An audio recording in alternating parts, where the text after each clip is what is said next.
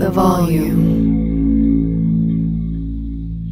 Moneyline Monaco is presented by FanDuel Sportsbook. There is no better place to make every moment more than with FanDuel. This is why I love betting on the FanDuel Sportsbook. There's great odds and markets for the N B A, N H L, college basketball, and so much more. There's amazing new and existing user promotions. It's America's number one sportsbook. It's easy to use. It's safe and secure. You get your winnings if you want to cash out in as fast as two hours. And how fun is it to combine multiple bets from the same game into a same game parlay? Discover the most popular same game parlays each day right when you log in, presented by FanDuel on that homepage. If you are new, just download the FanDuel Sportsbook app to get started right now. Sign up with promo code Monaco so they know I sent you.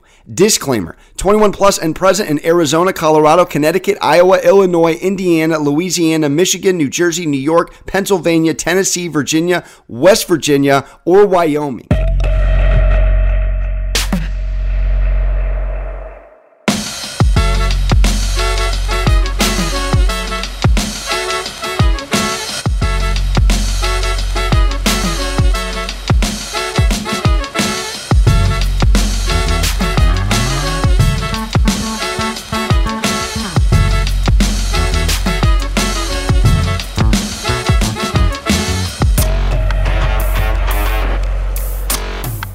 All right, welcome into another episode of the best gambling show ever. Alex Monaco, chilling with Liv Moods. Liv, how are you? Happy new slate of shows. You feeling good for tonight's games and tomorrow's? Yeah, I mean, I got to tell you, obviously, player props in the N B A have been like my thing for a long time. Um, it gets really tough. It gets really tough to try to find an edge when these teams have played each other more than twice, and Vegas is getting really accurate with their lines. So this is just kind of a message to anyone out there that's like, why are my props not hitting? Um, it's just because Vegas is getting really, really good at putting the line exactly where it needs to be. And players are getting tired. Defense is, is maybe not as strong as it usually is. It's just, it's hard when the same team is playing each other two, three, four games. You know, finding that edge is a little bit more difficult. So I'm experiencing it myself at the moment. Um, but, you know, you got to keep pushing along. So that's what we're going to do. But yeah, it's it's interesting. It's, I'm having fun, of course, but it's tough to find the edge right now. It is, definitely. And these round two series have been home court advantage, to say the least. Uh, I got a number I'll bring up in a second, but let's get into this Sixers Heat game tonight. Pivotal game five, Liv. Two in Miami, go to Miami. Two in Philly with the masked man, Embiid, and it is a two two series coming back to South Beach. It opened at three and a half. Right now I'm seeing on FanDuel, Heat minus two and a half, minus one forty-six on the money line. Line's moving a little here. How are you feeling about game five? Can the Sixers win a third in a row? I just want to – this is a tough one because I have loved this Heat team. I've loved watching this Heat team in this series. I think they've looked really, really great. Um, we've talked about it before. They're not playing the most exciting basketball, but they're just consistently good. You know, they're good on defense. They're good on offense. Um, they've got a pretty deep bench. So it, they've been fun to watch. However, I just want to point out the switch that was made. And it wasn't like a Embiid is back, the Sixers won by two or three or four. Embiid came back and the 76ers dominated. I mean, the the the third game of the series when Embiid returned, they won by twenty points. Like, it's not like the Heat just like lost their starting lineup when Embiid returned. Like, he just dominated. And then in the fourth game of the series, they won by eight, and we were we were seeing this seventies or this, yeah, the 76ers team taking L's that were, you know, pretty significant. It was kind of like, yeah, this is, we know how this series is going to end. And Embiid has shown up and completely changed the game for this series. Um, I, I, I, I who is stopping Embiid is my question for you, Monaco. Who is slowing him down? I mean, if this guy can play with a fractured face and whatever else he has, first of all, I have to say, no one's going to agree with me. This is maybe a hot take, but I think he looks so cute in his little mask. I saw him. I was like, oh my gosh. And Embiid looks so stinking cute. Like, I just wanted to hug him. I don't think that's how most people feel when they saw him in the mask, but I thought he was adorable. Either way, that's the worst word, by the way, to describe Embiid. Adorable, horrible. But either way, I love the mask. Um, I think it's really tough for this Miami team right now because I think the 76ers have the talent offensively. They've got guys like Maxey. They've got guys like Harris. James Harden, eh, depends on the day. Um, but defensively, Embiid has made such a huge impact since his return and, and offensively. I mean, he does both. So I think I'm going to rock with the Sixers to cover because we're seeing now uh, that he has returned. They're dominating again um, with wins. So I think going back to Miami, obviously, is going to be a challenge in itself. So I'm not sure if the Sixers will win, but I think it'll be close. Um, I, I tweeted this last night because we saw it in the Warriors-Grizzlies matchup. You really start to see um, the veterans, the the people that have been that have the most playoff experience in that final quarter.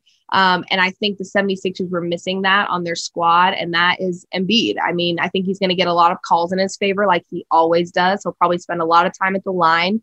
Um, so I think it'll be a close game. So I'm going to take the Sixers with the points. They may win outright, which would make this a very interesting series.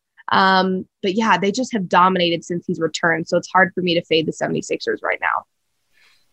I'm trying to look at it in a completely clean slate, best of three, put game three and four aside. I, I don't know if that's the Spolstra way in that locker room. I, you made a good point about Embiid, and, and he's not dominating in points necessarily no, to what no. he is. It's more of just his presence and how he's affecting the interior. It's forcing Miami to shoot more threes than they have in game one and game two. And you look at game three and four, they shot seven for thirty-five and seven for thirty. That's just not going to get it done with this team. But I look at a couple of elements. Kyle Lowry's played terrible. He didn't score in game three at six points in game four. You could argue him coming back almost hurt a little bit the ebb and flow of this team. And they wasted a great Jimmy Butler game, a forty piece. So he's really the only one you can trust right now with a, with a little bit of Hero, a little bit of Bam. But I, I I look at what happened in game four. Strus, P J. Tucker, Lowry, all under ten. Hero barely over ten. Harden with a thirty-one piece. I, is that going to happen again? That could have just been a flash of the M V P Harden. And then I remember what Miami is at home and what the Sixers are on the road to come to my conclusion here. And Miami's the second best team in the N B A behind the Suns and the Warriors at thirty-four and twelve as a home team. They protect home court very well. It's why they're the one seed. And the Sixers team doesn't cover on the road. I know it's a trend. I don't want to be too trend heavy in the N B A playoffs, but they've only covered two of their last ten road games, Liv, and they've only covered one of their last eight road games against Miami. And you look at game one and two, and it's tough to really say that's going to happen again with Embiid in the lineup. Right. But just what we've seen as a whole with role players in this playoffs, when you come home, they tend to pop off. A lot of role player role players on the road don't.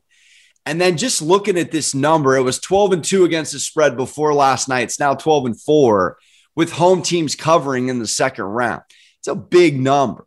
So we're seeing these teams, whenever they're at home, win and cover.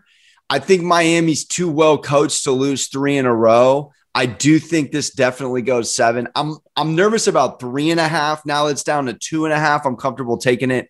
I'd lean more Miami money line minus one forty-six right now on FanDuel, but I just don't think this team's going to make seven for thirty, seven for thirty-five attempts again from beyond the arc. They're going to have to mix it up, and they're going to have to rely on some guys. Now, you do pose a good point, which is there might be some more guys you can trust on the Sixers than Miami, but I, I just I can't take Philly on the road with what I've seen them do on the road. And this Miami team, I'm, I'm hoping is too well coached, makes the necessary adjustments, covers covers the two and a half. The only thing I'm going to say before we move on to the Suns-Mavs matchup is I do think there is a tingly little storyline of Embiid getting snubbed of M V P twice in a row to the very uh, the one and only Denver Nugget uh, Jokic, I'm not going to gloat. Maybe a little.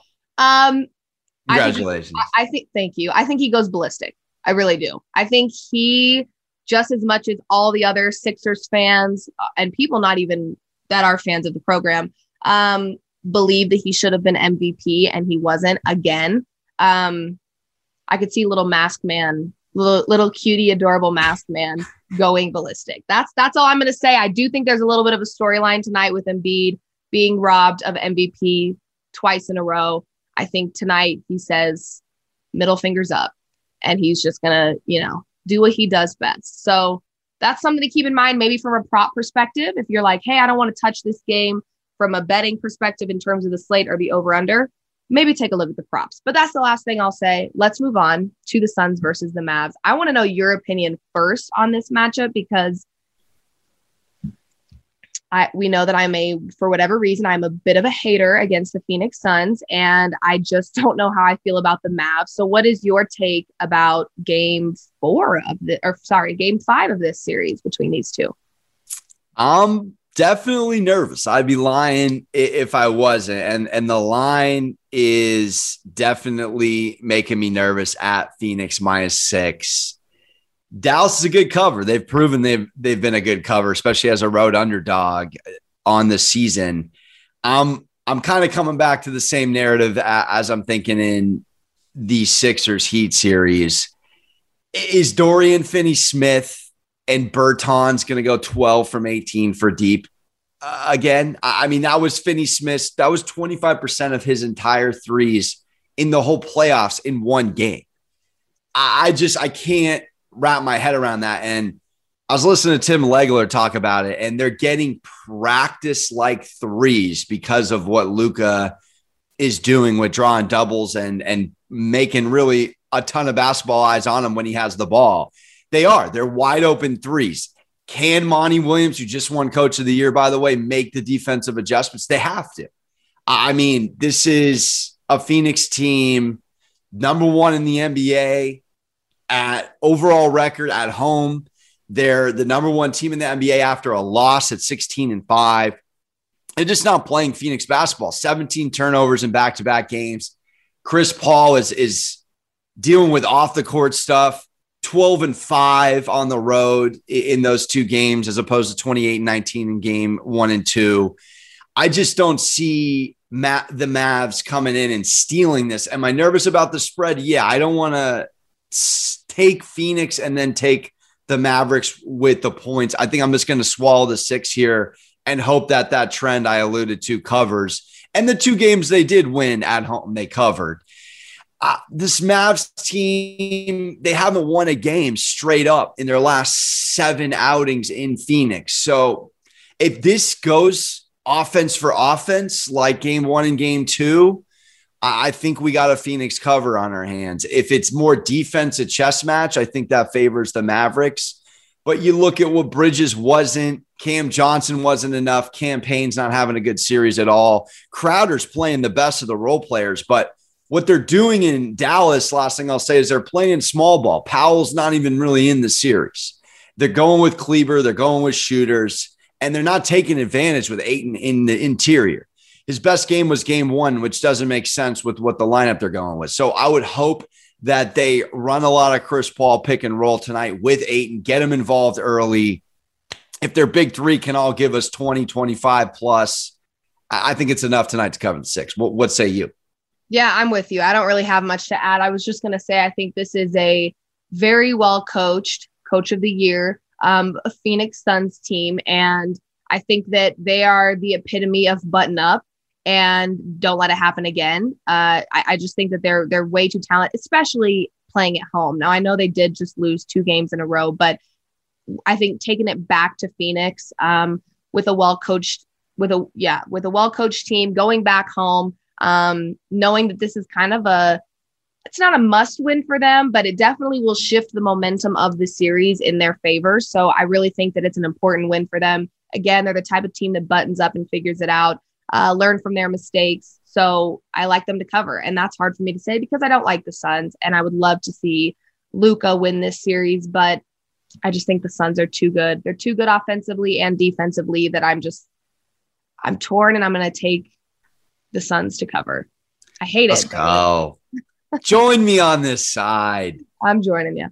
All right, let's talk about tomorrow's games, Wednesday slate. It's a very riveting two two series in this Boston-Milwaukee matchup. Celtics back at home. It's a big number. They got that around minus five and a half on FanDuel Live. Which way are you leaning in this back and forth riveting Boston-Milwaukee series? Listen, my faith rests in the hands of postseason Al Horford. Okay. This man, listen, I was talking to someone at F C F this past weekend because they're like, I tell all your bets, I make so much money off your N B A player props. I was like, oh, that's great, great, whatever. They're like, what do you like for the Celtics? I said, postseason Al. That's all I have to say. I love him from every angle. Rebounding, of course. I took him for a double-double last night. Let's go. He was, no, he was. Oh, two. No, that was his only game. He didn't double. Only double. Game. He didn't get a double double. Either way, I'm, I can't even be mad at him because of the way that he played yesterday, because I did need the Celtics to win yesterday's game. Um, I, I was telling this person that was asking me about Al Horford. I said, regular season, he was never on my radar for a bet ever. I would, I never thought, oh, I'm going to bet on Al Horford on this Tuesday night game versus the Bulls. Never once.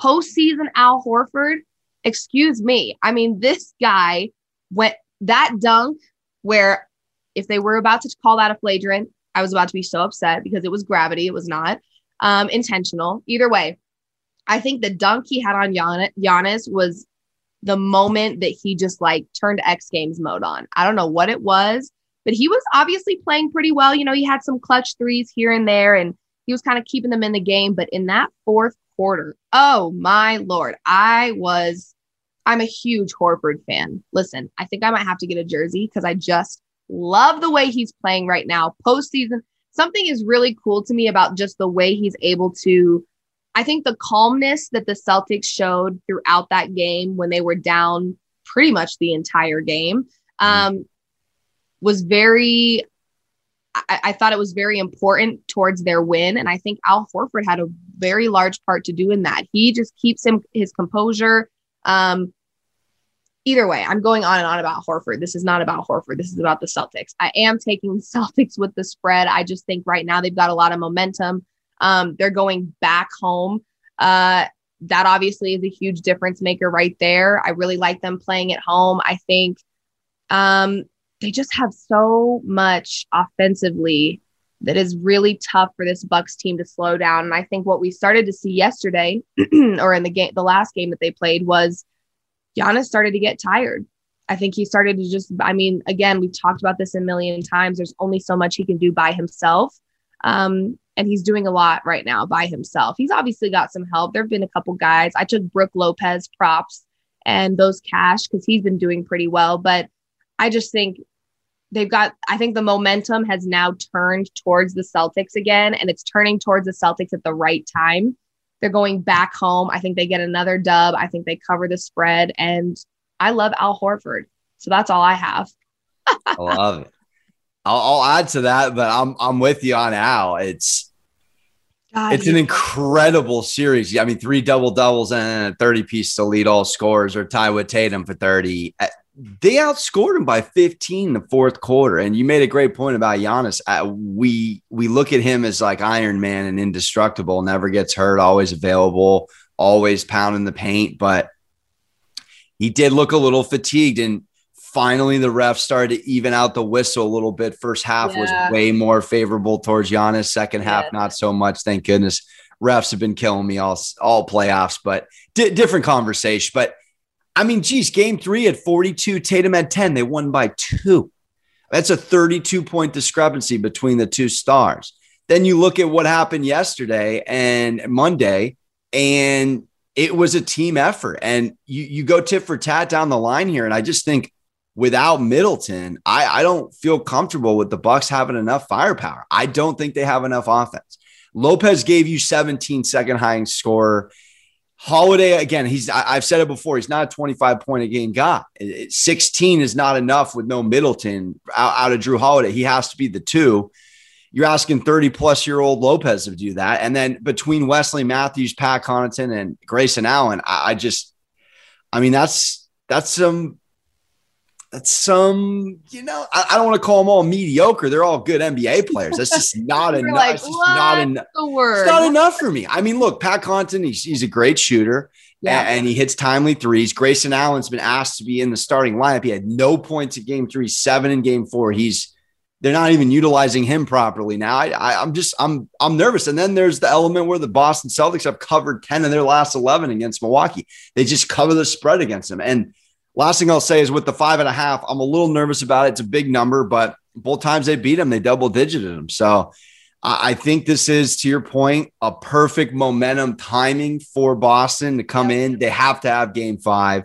Yep. I think their role players step up. I mean, geez, you remember what they did in that first half of game two when they were down one oh, and they shot sixty-five percent from three with a Jalen twenty-five point half, and Grant Williams had twenty-one in that game. So if they can get a Grant Williams to give you fifteen plus, Derek White, he's had double digits in three of the four games. He's been excellent as a role player off the bench. They just, they have more to offer. And I do, I do tip my cap to Milwaukee. They're playing incredibly well, given the circumstances. Unless Middleton comes in to save them, I, I got Boston winning this series. It may very well go seven, but give me Boston in, in game five with you. Yeah. At the T D Garden. Yeah. Yeah. I like that. Um, next final game that we're going to talk about, uh, very interesting. Uh, the Grizzlies and the Warriors, they're headed back to Memphis. The Warriors are up in the series right now, three one. I got to tell you, the last game they played was a sleeper. I mean, I was yawning. I was like playing Candy Crush on my phone. I'm like, what in the world are we watching here? I mean, it was ugly. It was messy. It was boring. I was just like, you know, I, I one of my good friends tweeted, she said something like, uh, Warriors, you better stop playing with your food before it gets cold or something like that. And I was like, that is a great way to describe what is happening. Like they were just kind of like bebopping around, acting like they didn't have anything to do. And it's like, um, excuse me, like we're, there's a game to play. And then of course I, that's why I tweeted, you really figure out who's got the most playoff experience in that final quarter, because when they decided they wanted to win that game, they won that game. And that's just how it goes. Um, but I would love to know your take on game five back in Memphis against these two. Um, I have an opinion, but I want to know yours for first. Uh, it's tough because, you, geez, what happened in game four to game five? Uh, one hundred forty-two points for the Warriors. They shot sixty-three percent from the field, fifty-three percent from three. That's unheard of. That that's that's a one-off game. It won't happen again. But the drop-off in game five from sixty-three percent to forty percent, from fifty-three percent from three to twenty-four percent. Like you said, just, it was a weird, it was a weird, weird game. And excellent point. I, I don't have a ton to add in terms of, of how you called it. I mean, that's what it was. And it's gotta be frustrating as a Grizzlies fan. You could argue they could be up three one right now in this series. And I think that's the difference between a team that's been through everything and a team that's up and coming, and just the veteran mindfulness and I Q towards the end of the game. I think we saw a, I don't want to say a better Grizzlies team without Ja. That's, that's ridiculous, but we saw no, more. No, it's not ridiculous. It's not I ridiculous because they were twenty and five without Ja Morant in the regular season. Yeah. I mean, and you saw so, it in five guys in double figures, and one of them was not Desmond Bane. So, I mean, that is just absolutely impressive to say the least. And it was high double figures too. I mean, Tyus had nineteen, Anderson had seventeen off the bench.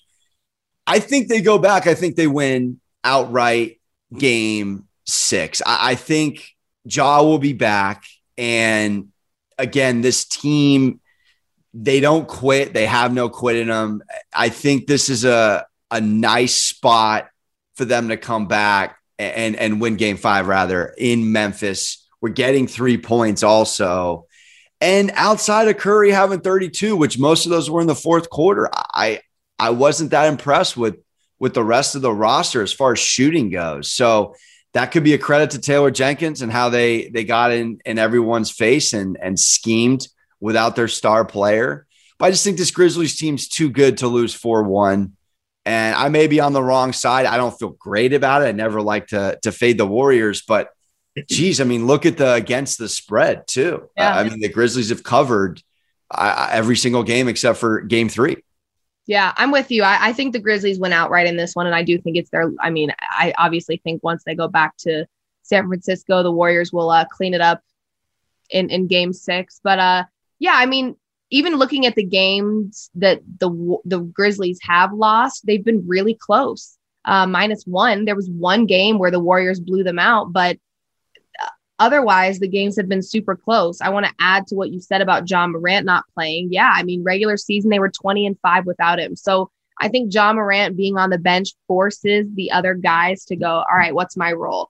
Um, I could tell that Desmond Bane, again, we went to T C U together. So um, I can kind of, you know, when you watch the same player for a certain amount of time, you're like, oh, something's not right with them. And I knew, of course, I took his over twenty-five and a half points, rebounds, and assists, but I knew within the first minute, I was like, he's not feel like his back is killing him. I can just see it. He was not moving the same. So I think if Desmond Bane can't give you one hundred percent in game five, he should just sit. Because I think it's one of those things. It's like a mom when they're cleaning and the kid's like, let me help. And she's like, I can just do it better. I could do it better at one hundred percent than you could do it. You're just going to make things worse. But thanks for the offer. I think it's one of those situations where with Desmond, it's like, if he can't give one hundred, then he just needs to sit. And, and I think that they would be okay if he sat. I mean, he was obviously such a huge difference maker in their first series, but we really haven't seen that from him in this series. So if there's a guy on the bench that can do a little bit more defensively, um, maybe not even offensively, because again, Desmond hasn't really been a huge difference maker offensively. So it's not like you need someone to come off the bench and do what he did in the first series, which was score twenty-five plus um, off of threes alone. But even defensively, he was kind of moving slow, and I think he was just in pain. So I think John, I anticipate Ja Morant will be back for the next game. Obviously, we have seen that the Warriors really struggle to slow him down in this series. So that, I do think Tyus Jones deserves a little bit more playing time, even with Ja Morant re- returning. I think you rest Ja Morant on the bench for a little bit and let Tyus Jones come out and show what he's made of. Because in those twenty, twenty games that the Grizzlies won without Ja, Tyus Jones is a huge part of that. So I do think, you know, they know that they've got a great person behind Ja Morant if Ja Morant needs to sit or rest or whatever. So I do think they win. Um, again, the games, the two of the games that they've lost have been very close. So I think going back home to, to Memphis, they'll have that home court advantage. Ja Morant should return.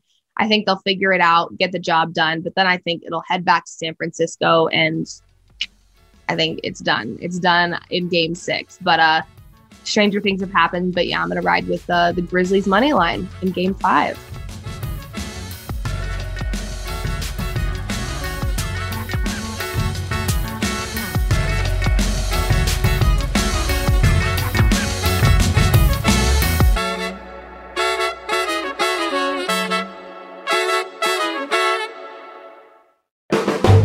The volume.